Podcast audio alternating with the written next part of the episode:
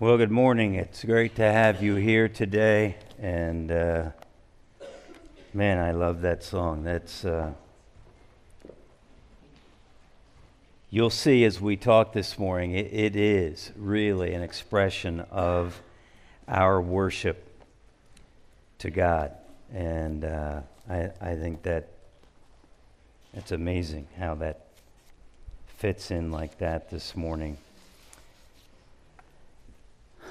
A man was had or walked into a New York City bank and told the loan officer that he wanted to borrow $2,000 for 3 weeks. The loan officer asked what kind of collateral that he had. Man said, "I've got a Rolls-Royce. Keep it until the loan is paid off. Here are the keys." The loan officer promptly had the car driven into the bank's underground parking for safekeeping and gave the man $2,000. Three weeks later, the man came into the bank, paid the $2,000 loan plus $10 interest, and regained possession of his Rolls Royce. The loan officer looked at him and said, Sir, if I may ask, why would a man who drives a Rolls Royce need to borrow $2,000? The man answered, I had to go to Europe for three weeks. Where else could I park a Rolls Royce for that long for $10?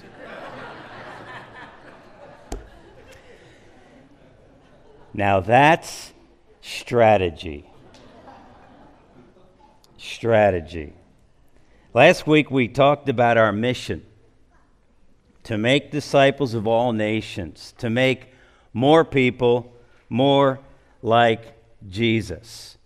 And we saw from Matthew chapter 28 that that would require that we go, that we baptize, and that we teach to obey. But how, as a church, are we going to accomplish that mission? How are we going to get that done? Well, we need a strategy. The guy with the Rolls Royce had a strategy. We, as a church, need a strategy, and we have one. A strategy is a plan that involves setting goals, objectives, determining actions to accomplish those goals, and then mobilizing the resources that we have in order to make it happen. It gives direction to what we want to accomplish and how we're going to get it done. That is a plan. That is a strategy. A strategy would be a game plan, if we call it. You probably remember hearing that term used uh, uh, often, but certainly a, a few weeks ago during the Super Bowl.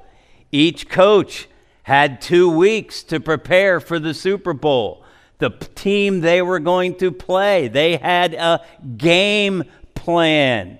They knew what they wanted to do with their offense, how they were going to score points. And they knew what they were going to do with the defense, how they hoped to stop the other team from scoring points. They had a game plan. And I'm sure, as we saw by the outcome, because we're not sure it was going to happen that way at halftime, that some adjustments to that game plan were made in the locker room because things changed significantly the second half as to the outcome of the game. A game plan. How is the team going to plan to win? That was their goal. How do they strategize to get that done? Well, our strategy here at Heritage Baptist Church, our game plan, if you will, is as we say, to grow up, to grow deep, and to grow out. And we have that strategy as we talk about. It's important that we grow up in our relationship with God, we're talking about worship, that we grow deep in our relationship with one another. That's talking about community. And that we grow out in our relationship with the world.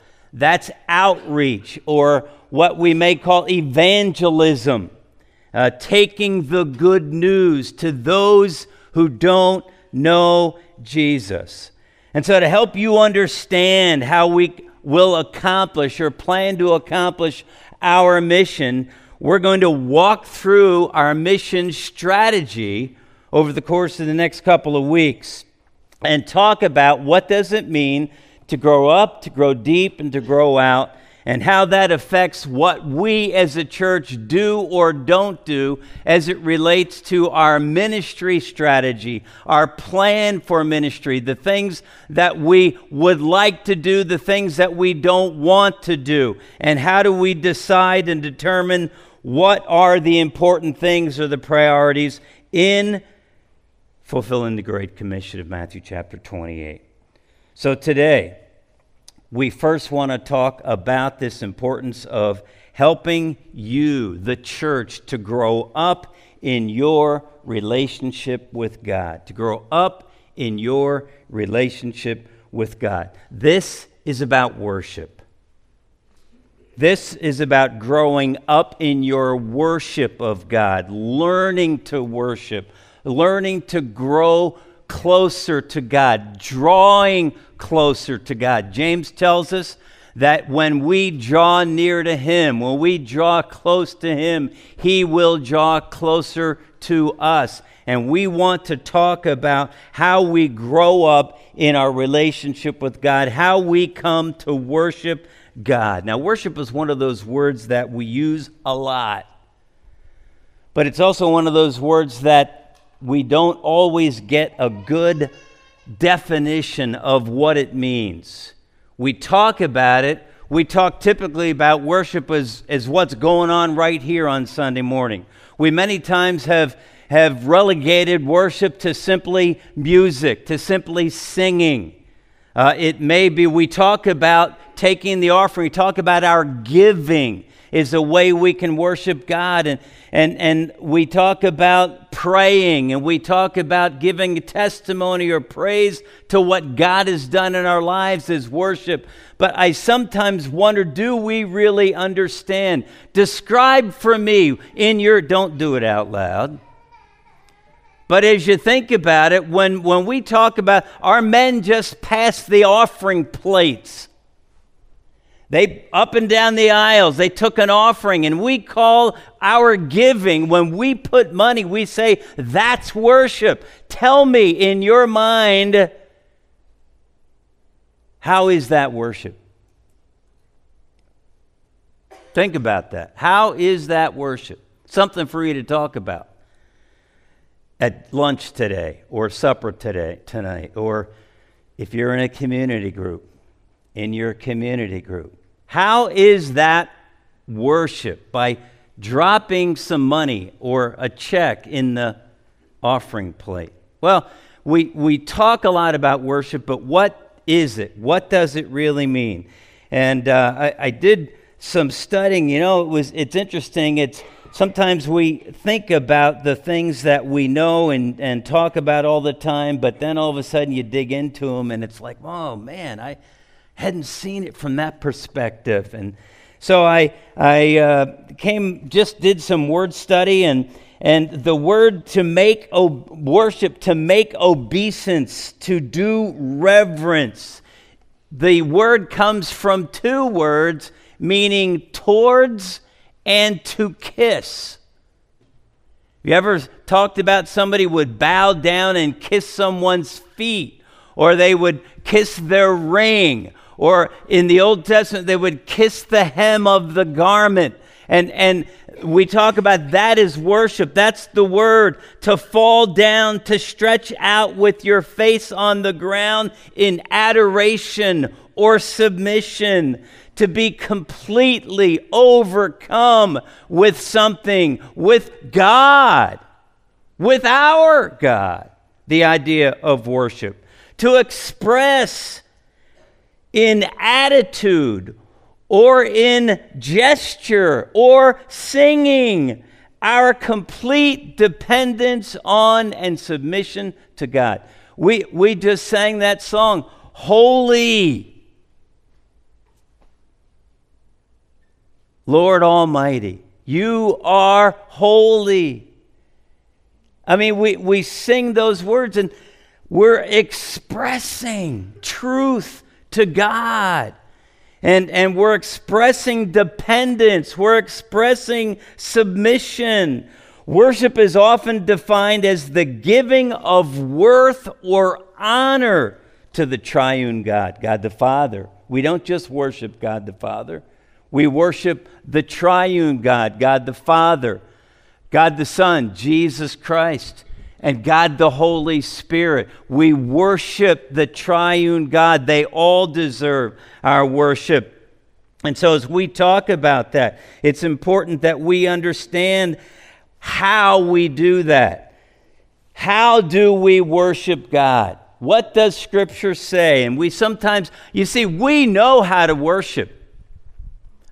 Our, our country is great at worship.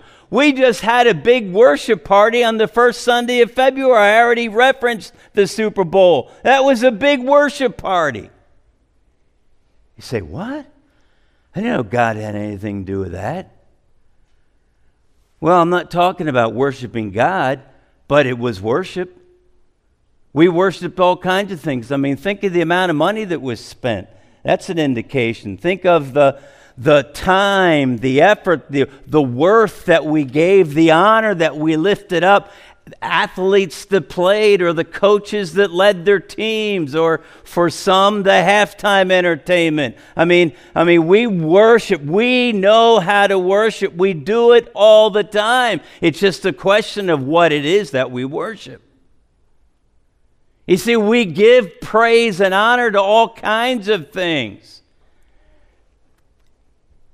We sometimes worship our favorite musician. We sometimes worship food. We worship our favorite team or favorite athlete. We worship the cars that we enjoy. Um, I, have gone down to the, uh, there's a big Corvette show down in Carlisle every August. And uh, I've been down there with Raleigh Kiesling and looking at those Corvettes, and whoo wee, man, you know what that is? It's a big worship party. It is. You see, we know how to worship. I, I stand in front of this Corvette. Raleigh, take my picture. And then I send it off to my best friend who owns a Corvette and say, Ed, look at this picture. Look at this Corvette. That's a 65. There's only like 27 of them made. Wow. And, and we, see, we know how to worship. You ever talk about with excitement and affection and honor and adoration your favorite vacation spot? You see, we know how to worship. Worship is the response of man to who God is and what he has done and is still doing. Worship is a response of man to who God is and what he has done and still doing. And, and there are three um, truths involved I came across from uh, uh, the Holman Illustrated Bible Dictionary. I, I like this, so I put that, pulled that out, and, and, and three truths. Number one, about worship God initiated worship by revealing Himself, His purpose, and His will. He initiates worship. He gives us something to worship. He revealed himself to us. He's revealed his will to us. He's revealed his purpose for us in his word. And when we understand that, when we learn, when we see what it is that is revealed to us in his word, then we have something to worship. We have something to honor. We have something to lift up and give praise to. You cannot not worship when we understand who God is and what He's done. Secondly, worship requires a spiritual and personal relationship with God through Jesus Christ. You can, you can talk about that however you want, but you can't worship something you don't know. We can't worship God if we don't know God. We talked a few weeks ago. We spent time talking about the importance of knowing our God because you can't trust somebody you don't know. So, if we're going to worship God, we must know Him. We must have a relationship with Him. And the way we have a relationship with God is by faith in Jesus Christ. Jesus died in our place for our sins. And that's when we believe that, we, we come into a relationship by faith with God through the person of Jesus Christ. And then we're in a position to worship God. And I sometimes wonder if our worship isn't very good or if people don't understand what it means to worship because they really don't know God. They don't have a relationship with God because they've never put their faith in the work of Jesus Christ on the cross for us. That sin keeps us separated from God, but that's why Jesus went to the cross gave his life, shed his blood, died on the cross as he did that, was buried and rose again, proving he was the Son of God, the Messiah, our Savior. And when we believe, we're changed. Changed from an enemy of God to a child of God. Forgiven, given eternal life. And now we begin that relationship. Thirdly, worship involves, it necessitates a response by the worshiper.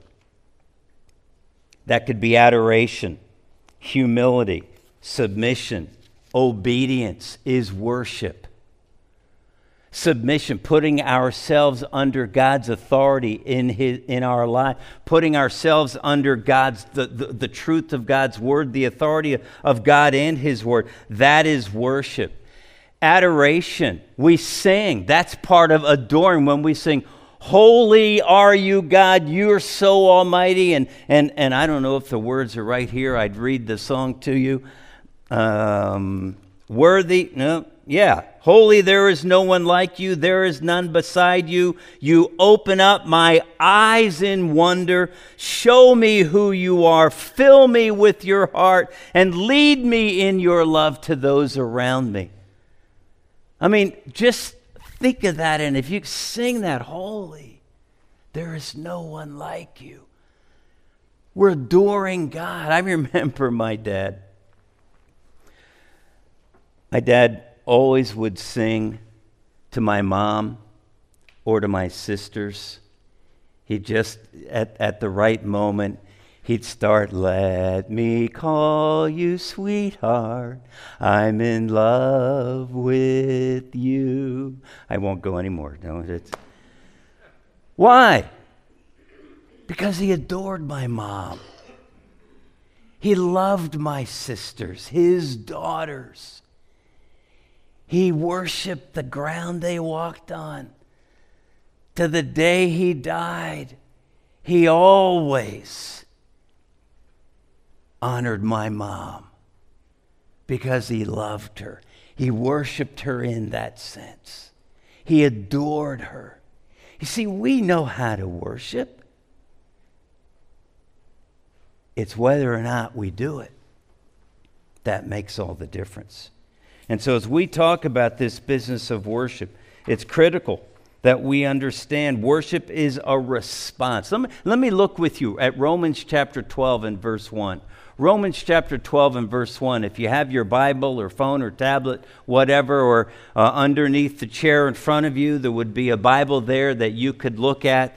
And I have it on the screen for you if you'd like. Romans chapter 12 and verses 1 and, well, we're just going to look at verse 1 for now. But as we talk about, I want you to see these three truths that I talked about. Paul says this, therefore, I urge you, brothers and sisters, he's talking to those who know Jesus, in view of God's mercy, to offer your bodies as a living sacrifice, holy and pleasing to God. This is your true and proper worship. Now, let me show you those three truths that I just pointed out. We said, first of all, that God initiated worship by revealing himself, his purposes, his will. Well, there it is. I urge you, brothers and sisters, in view of God's mercy. God's mercy. That's enough to cause us to worship God. God's not giving us what we deserve. That's mercy. God's not sending us to hell, which we deserve because of our sin. That's mercy. And God initiated worship. He, he talks about God's mercy. Then we said it requires a relationship. All right? I urge you, brothers and sisters, in view of God's mercy, to offer your bodies as a living sacrifice, holy and pleasing to God. Listen, if you read what Paul says in Romans 3 about sin and what it's done to each of us when we're born, we can't please God if we don't know Him. There's no desire, no interest. That's what Romans 3 says about our sin. We don't want to know God. We don't want to please God. In fact, we cannot please God. So we've got to know Him. There it is. If we're going to worship, we've got to have that relationship through Jesus Christ. And then the rest of the verse this is your true and proper worship. Some verses translate service, others, like the NIV, this is your true and proper worship. There it is. A response. I urge you, in view of God's mercy, He initiated the response. Because of His mercy, we worship God. We respond with true and we present our bodies, our lives, all of us to God. To, we're, we're sacrifices. We've been made holy. We've been forgiven and we please God, and that is worship. That's what we're talking about. Our response. Worship is a response to all of God and all who He is and what He has done for us and what He continues to do every day we live. That's worship. It's not as difficult as we seem to make it. It's much more than just gathering together here at 9 o'clock on a Sunday morning and singing some songs and listen to me and, and whatever else and pray and all those. There, there's a whole lot more to it than that. And as we understand worship, we also know that it can be um, corporate. It, it's that this is what we would call corporate worship. All church worship. We're gathered together as a body. There's more than one of us. And, and that is a form of worship. But it's also done individually.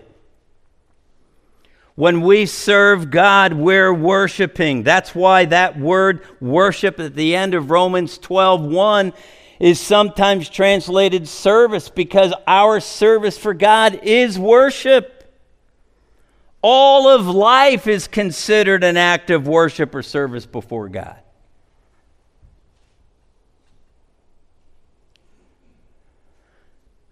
I remember a number of years ago when uh, was working over at, at CSU, at that time Baptist Bible College, and in the admissions department, and and I don't see Coach Shao here today. Coach Shao worked in our admissions department, but he was also the, the men's basketball coach. And he would talk all the time how he would teach his players that playing basketball was a form of worship because they had presented their lives there. They were representatives of Jesus Christ. And, and because they knew God, because they had a responsibility to live out God so that others would see Him in the way they lived, in the way they played basketball, it was a form of worship.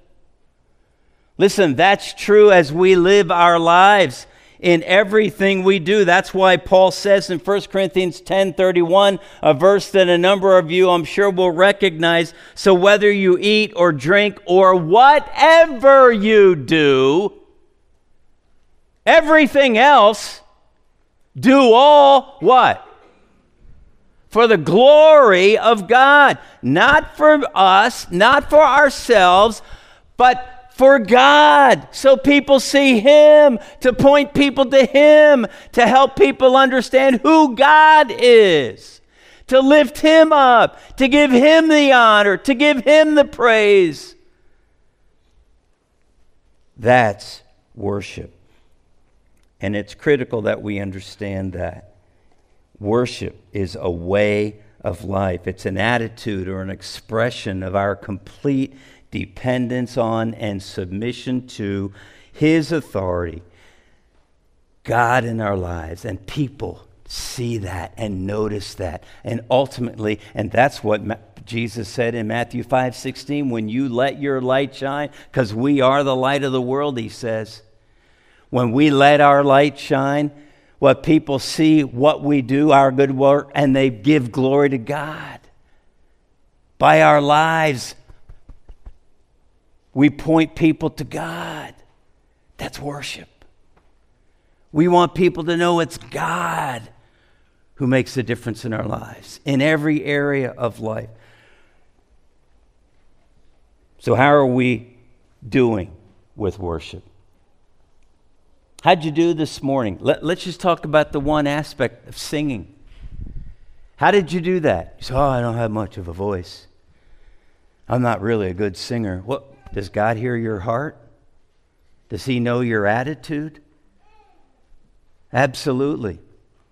I might get myself in trouble, but that's okay. It won't be the first time or the last. But when we talk about music and argue about music, and we talk about the old hymns and the contemporary music and which is right and which is God honoring and which is, you know what? A lot of songs in both camps are not honoring. And a lot of songs are. But you know what the most important thing about our singing and the songs we sing or like or don't like? It's our heart. It's our attitude. I've watched people sing hymns Amazing grace, how sweet the sound. Oh man, I, I wish I had God's amazing grace. But you can take you can take the same song we just sang. Holy, there is no one like you. See, it's not the style, folks. It's it's our heart. That's what matters. And that's at the heart of worship. It's critical. It's who we are before God, the attitude with which we express the truth that we believe. So, our strategy begins with helping you to grow up in your relationship with God. We want to help you to know how to worship God, to know how to respond to God by enabling or equipping you to think correctly about God. Now, I'm going to give you three, three truths that we can jump right into and use in our lives, but, but we want you to grow up in your relationship with God by thinking correctly about God because if you don't think correctly about God, you can't worship God because it's not true. Thinking correctly about God. Correct thinking starts right there. That's, that's it. And first of the, the first commandment of the ten, back in Exodus chapter 20, we read, You shall have no other God before me.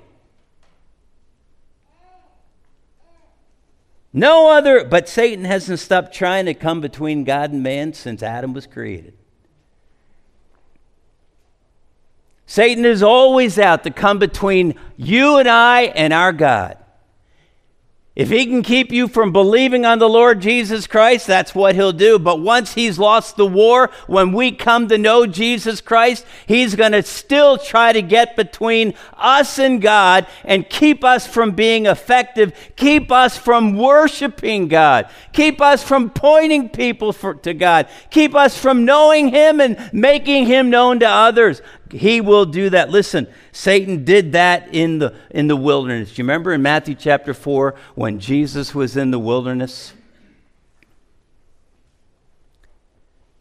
And Satan went there to tempt him and tempted him three times. The last time, Satan tried to get Jesus to bow down and worship him. That's what he said. Satan said, I'll give you all the the, the, the, the nations of the world, if you'll just bow down and worship me. And what did Jesus respond? How did, what did he say? He said, Worship the Lord your God and serve him only. Satan was trying to come between Jesus and his Father, God the Father. And Jesus said, No way. Worship the Lord your God and serve Him only. But you know what? We typically have other gods before Him in our lives, don't we? We just talked about all the things that we worship. All the things that we worship that we bring before God, that are more important to us than God, that we allowed to come between us and God. We must think correctly about God.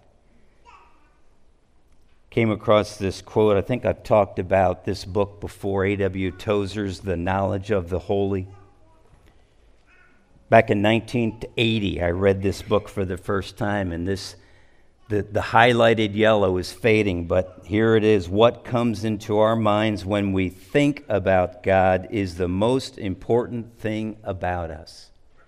And the most portentous, significant is what that word means, fact about any man is not what he at a given time may say or do, but what he in his deep heart conceives God to be like. If we don't think correctly about God, if we don't understand His holiness, if we don't understand that He is incomprehensible, if we don't understand that He is almighty, that He is all powerful, if we don't know that He's faithful, that God is good all the time,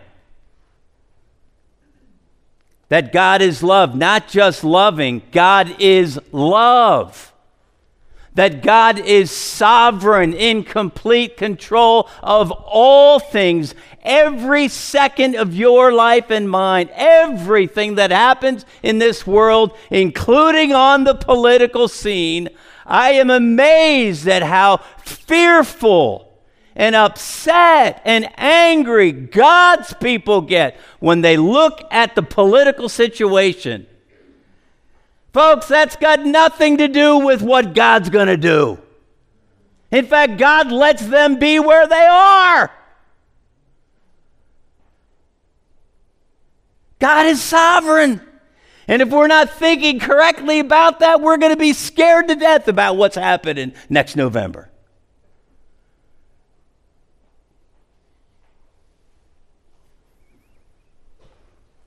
We must think rightly about God. How do we do that? We got to dig into God's word. Paul continues in Romans 12, 2.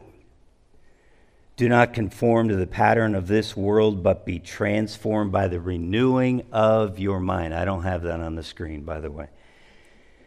Be transformed by the renewing of your mind. How do we renew our mind?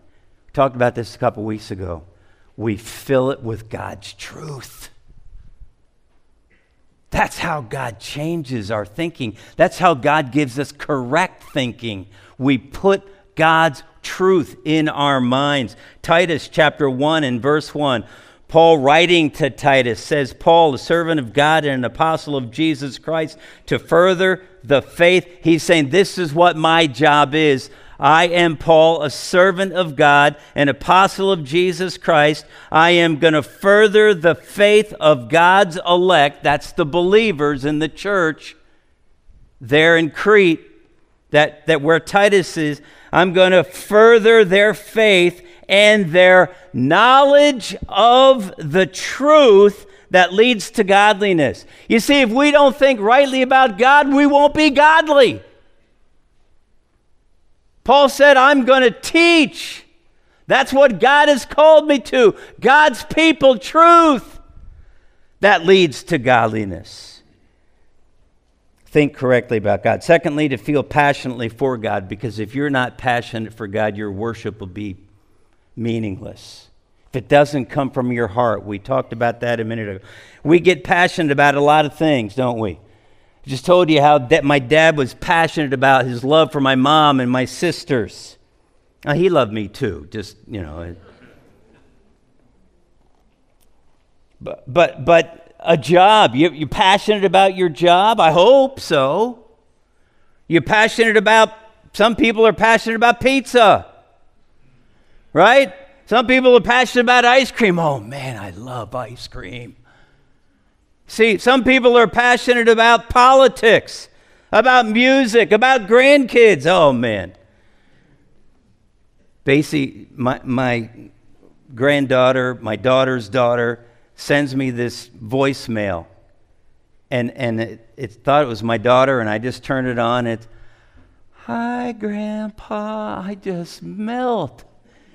I hear those words and I just, oh, I play it over and over again, don't I? I just, I'm like, I can hear those words. Hi, Grandpa. I, I'm passionate about my grandkids. We can be passionate about money, about athletics, about our favorite sport, about our car, about my truck. I had a truck a number of years ago, thanks to northeastern Pennsylvania roads, it rusted out. But my best friend back in 2005 gave me a brand, not about a four year old, beautiful Ford pickup truck. Oh, man. I love that truck. You understand what I'm saying about passion? So, why is it that we struggle to be passionate for God? Why is it when we can be passionate about a thousand and one things? I can turn the TV on, put on a ball game where my favorite team is winning or losing, and I'm yelling and passionate about that stupid game that a num- it won't matter for eternity. Why can't we be? Well, I'm not just, it's just not my personality. That's got nothing to do with personality. It's the truth that's in our hearts that tells us what God has done for us, how can we not be passionate about all that He's done? Paul said in Philippians chapter 3 and verse 10, I want to know Christ. I want to know Christ. Yes, to know the power of his resurrection and participation in his sufferings, becoming like him in his death. I want to know Christ. Do you feel the passion? Thirdly, we must live obediently before God. We must think correctly about Him, about God. We must feel passionately for God. We must live obediently before God. And I'll just talk to you about James chapter 1, verses 22 to 25. And you can write that down and look at it later, where James says, Do not merely listen to the word and so deceive yourselves. Do what it says. What's he mean? Respond respond to that truth. Do what it says. And he goes down to verse 25 Whoever looks intently into the perfect law, that's God's word that gives freedom. God's word gives freedom. How can we not be passionate about freedom? I know I'm talking about obedience, but man, Whoever looks intently into the perfect law that gives freedom and continues in it, not forgetting what they have heard, but doing it, they will be blessed in what they do. Just read those verses in James 1 22 to 25. I, was all set to roll this morning, finished, and was, was coming up to get dressed, would take a shower, was going to shave. And I looked in the mirror and I thought, you know what? This would be a great illustration if I just don't shave this morning. Because that's what James is talking about in 1 verses 23 and 24. He says, just like a man looks in the mirror and doesn't do anything about it. So I thought, but problem is, the older I get, it just, I can get by with not shaving for a few days. Nobody knows. It would take me like two years to grow a beard. So I couldn't use that illustration, but that's the illustration. Been doing some painting in our house. If I had paint all over my face and looked at it and came to church, that's what I should have done. Because then you'd all be looking at me like, what? And Glenn, Glenn.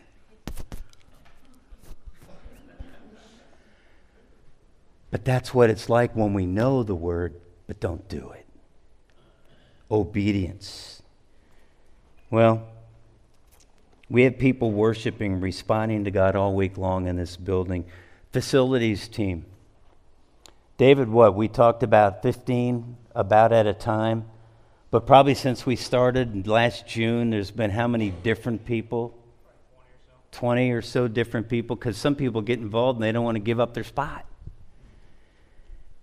You know what they're doing when they walk around here and vacuum and empty trash and wash windows and clean the toilets in the bathroom?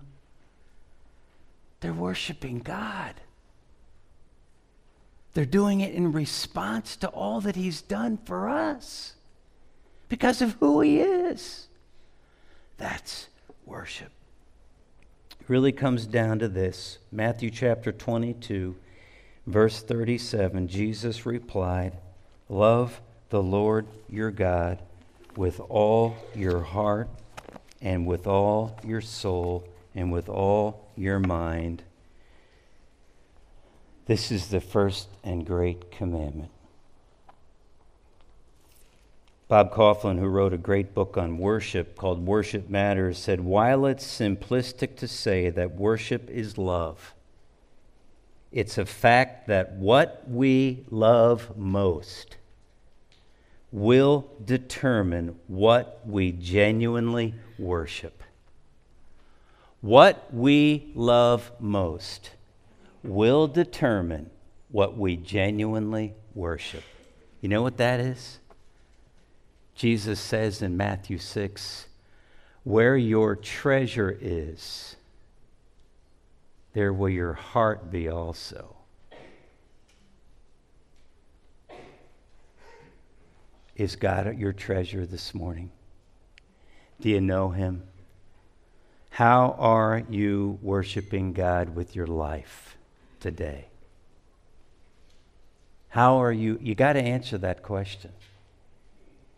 Because after we leave this auditorium and this time together as the body of believers, and you can worship God with your life on your own, how will people know you're worshiping? How will you know? What will you do?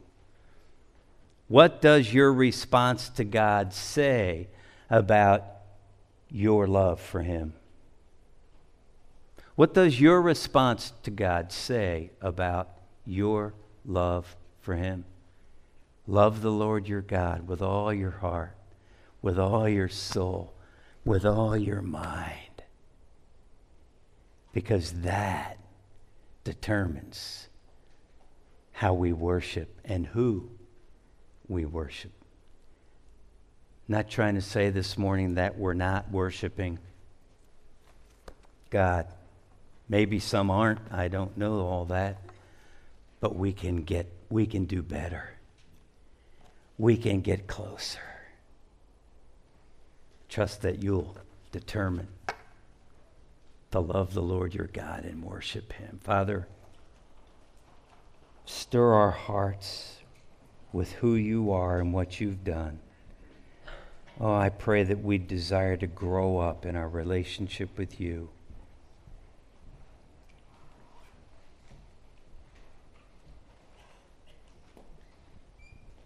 To give you the honor, the praise, the adoration, the obedience that you deserve. For it's in Christ's name I pray. Amen.